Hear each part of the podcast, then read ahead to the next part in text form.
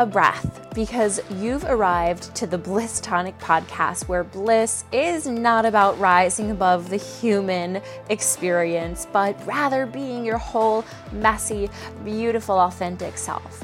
In this podcast, you'll learn how to master the art of non judgmental self inquiry, learn new ways to play this game of humanity instead of being played, and connect to the wisdom of both ancient and modern philosophy and esoteric practices. I'm your host, Michelle Anthony, and I offer you an inside look into my learnings as a yogi, spiritual life coach, and intuitive. Let's get into this episode.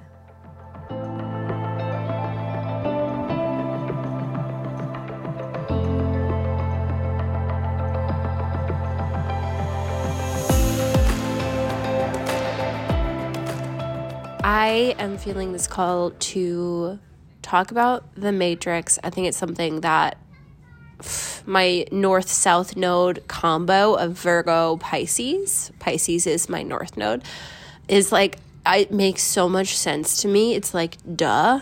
And there's a part of me that's always skeptical, which creates this pattern of like, I guess it goes in cycles of like belief.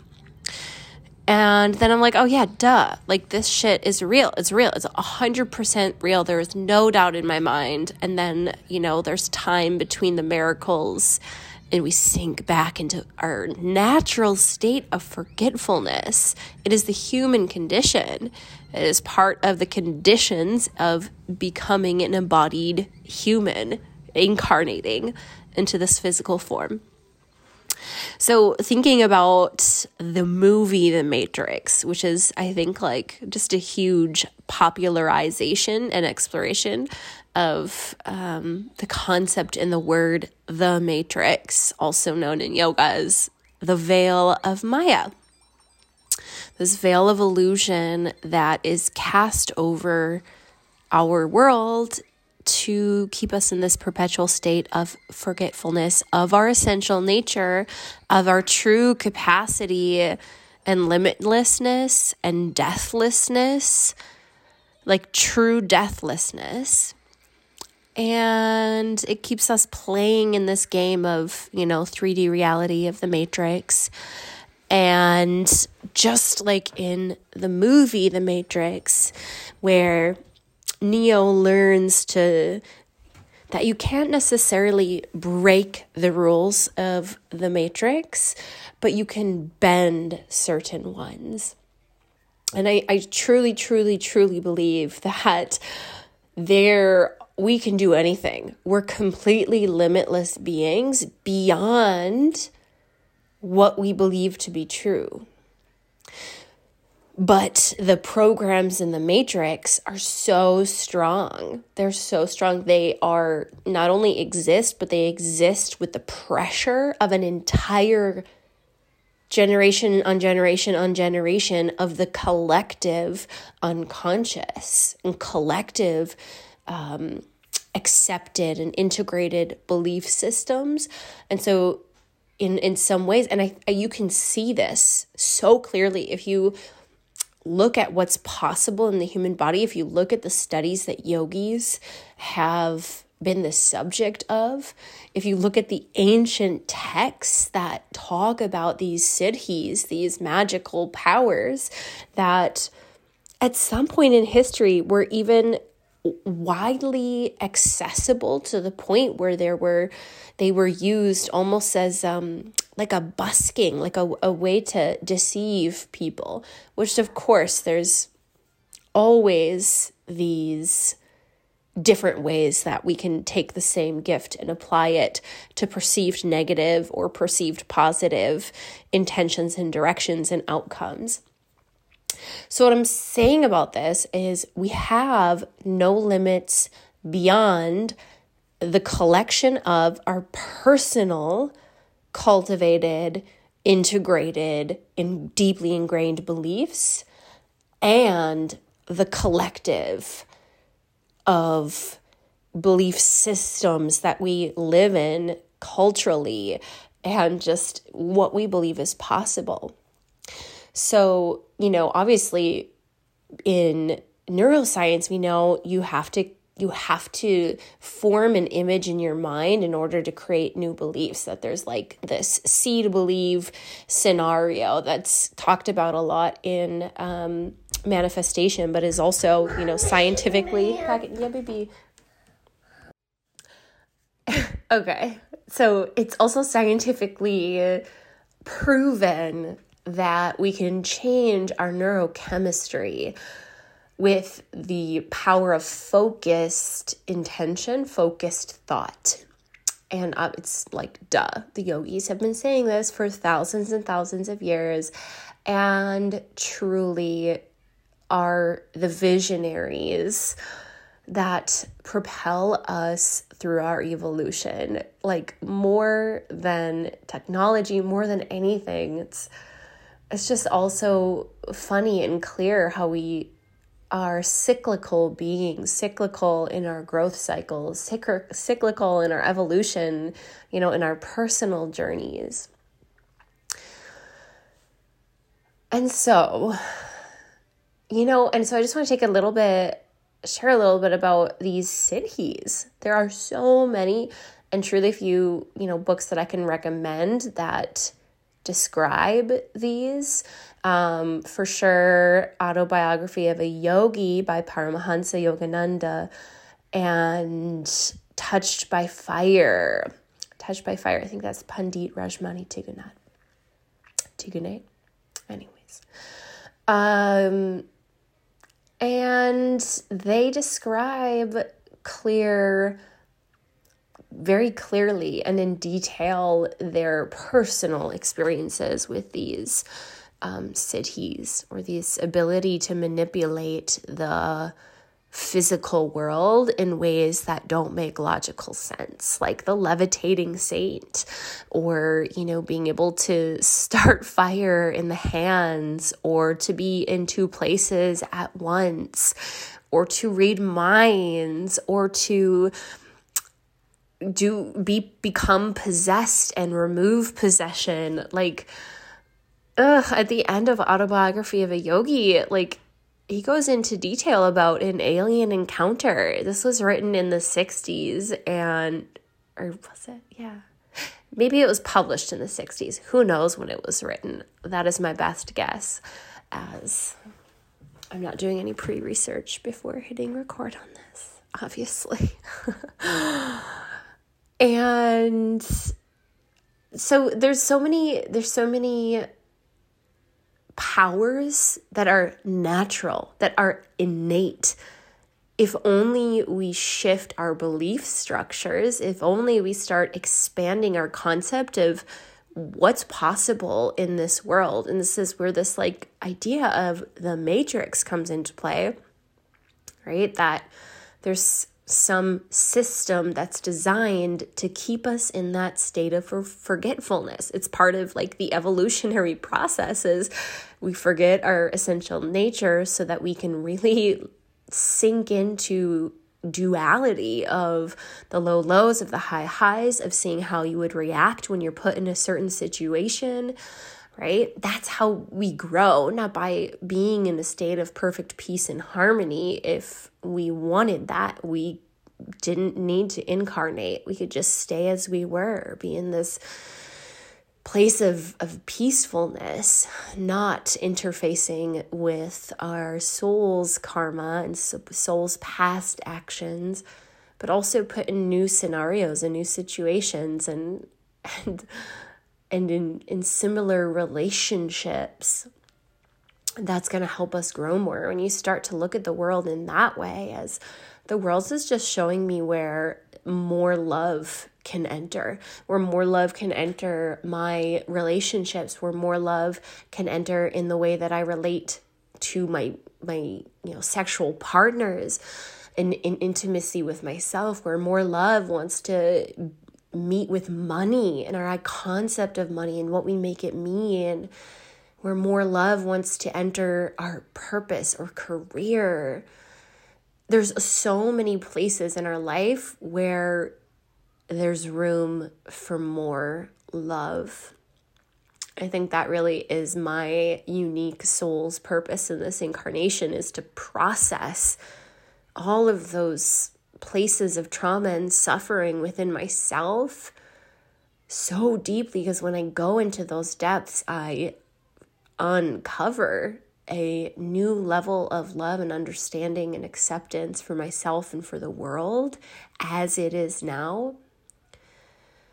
And that is the true transformation that I offer my clients and students and anybody I get the opportunity to meet or become friends with is that I, I am willing to be an example of that. And I'm willing to be a space holder for others to see their own depths because that's one beautiful access point to unity consciousness to love inside of the human experience, inside of the human condition. I think that's kind of some, it's not a departure point from perhaps like my perspective in yogic philosophy, but it depends on who you ask and how you look at yogic philosophy, honestly is what's the point of yoga? And some would say, you know, ascension, enlightenment. And if you look at samadhi, it's actually like a perpetual state of meditation, of a, a mind flowing one pointed endlessly forever, right? And it's the love consciousness opening up. And in some ways, yeah, yoga philosophy is all about like how to live a life that gets you to that place. That yoga asana is to, you know, get us to move stuff through the body. That pranayama moves energy, it manipulates the mind, it increases our ability to focus and concentrate one pointed, which is the state of meditation.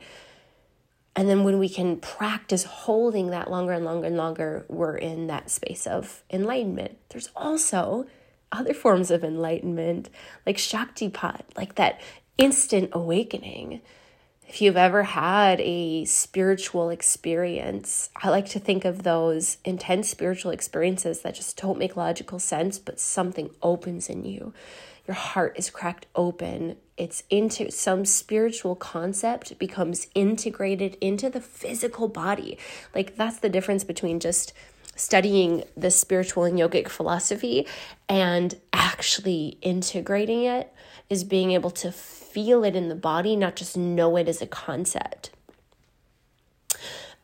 Getting back to this idea of yogic philosophy is all about ascension, perhaps like ascending the human condition, being better than the human, right? Whereas I think that there's this way, this is more of a tantric approach that if we can love and accept everything about our human condition, that actually contains just as much power. It's very much this like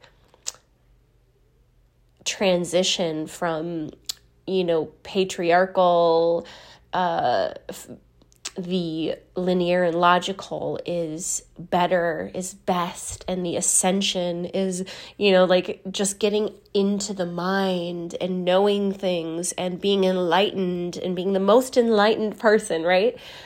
Versus the feminine is like raw and this goddess energy is in the earth. It's in the earth. It is everything that is manifest. It is every the the energy of everything that is. This is Shakti.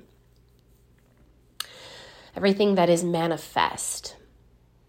And so, as we like kind of transition, even just, you know, when we're talking about, you know, this transition into Tantra in the East from, you know, priests who know the prayers and do the rituals for you to you having the tools, having access to direct experience yourself and this recognition that the body isn't something that's impure or bad, that actually it's a fucking portal to the divine. And here's all the practices that help you experience that inside the body. Maybe just a sec. So, what I guess I'm saying is that, you know, we have multiple paths that we can take to this manipulation of the matrix ener- energy that gets us to these things that perhaps are known as specific siddhis or these magical powers that you get by working with this entire system that is yoga. And they go it goes hand in hand in my opinion with belief work of working with the mind right? You can either change the energy or you can change the mind. Obviously this is the different paths of yoga that you can enter this work you know through this trying to change your beliefs by changing your behaviors and and doing this mental work or and it obviously it will change your energy or you can just change your energy and it will instantly change your mind as well. This is the twin laws of life right? Mind and breath are the twin laws that you can affect one with the other. And so i think this is really where like there's so many tools within the coaching industry and let's be real like what is the Yoga Sutras if not this an entire encyclopedia of self coaching um, practices, not only mental but energetic? It's almost comical how many times I get interrupted. This is the mom life that I chose. Anyways, so this whole episode is a huge reminder Magic is fucking real. Not only is it real, it's not even magic. It's so natural. In fact, it's the most natural thing.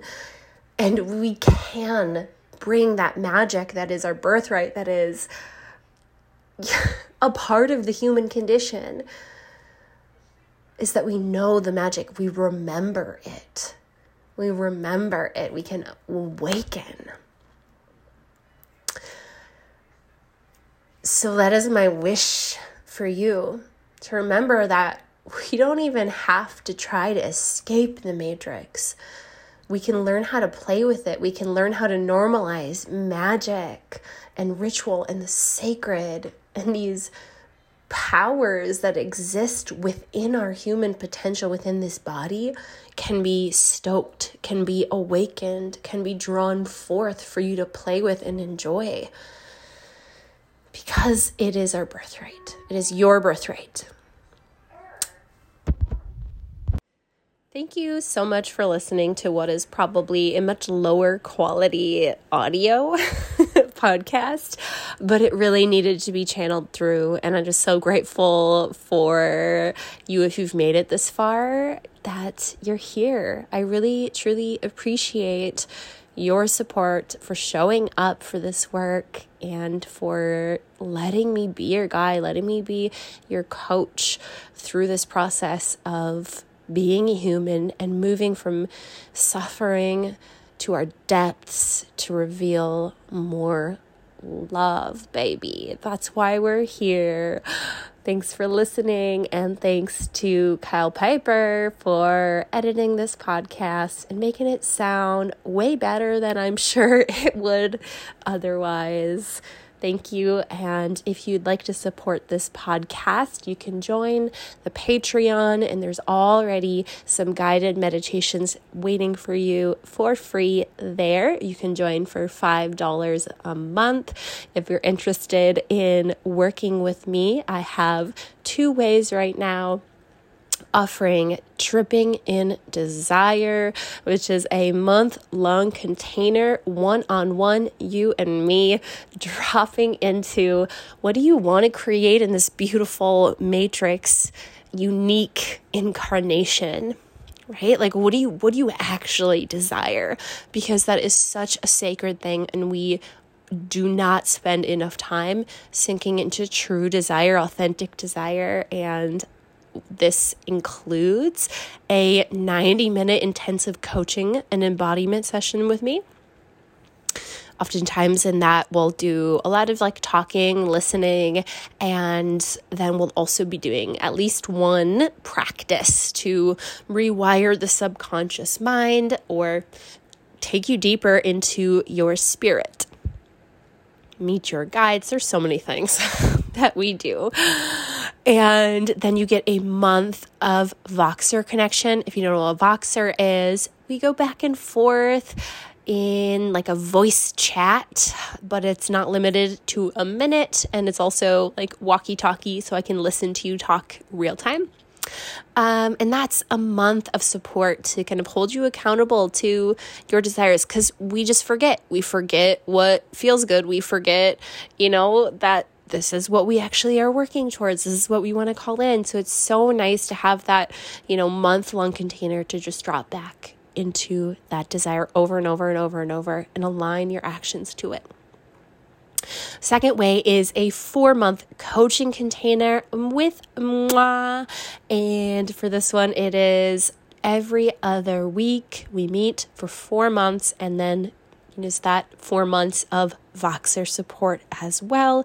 And this is so great if you are ready to shift some of those deeply, deeply, deeply ingrained patterns of insecurity, lack consciousness, distraction, and really anchor into a different version of yourself that you know that you can be, but you just need a little bit of support to get you there. This is also really great for you if you have like a spiritual business that you want to drop into this year and work through not just business stuff, which of course we can cover so much of that, but re programming the subconscious mind to shift your self concept I want you to know what a bad bitch you are. Like, I'm so serious. like, I love humans. We're so unique. We're so cool. We just do not give ourselves enough credit. And I just want you to anchor into that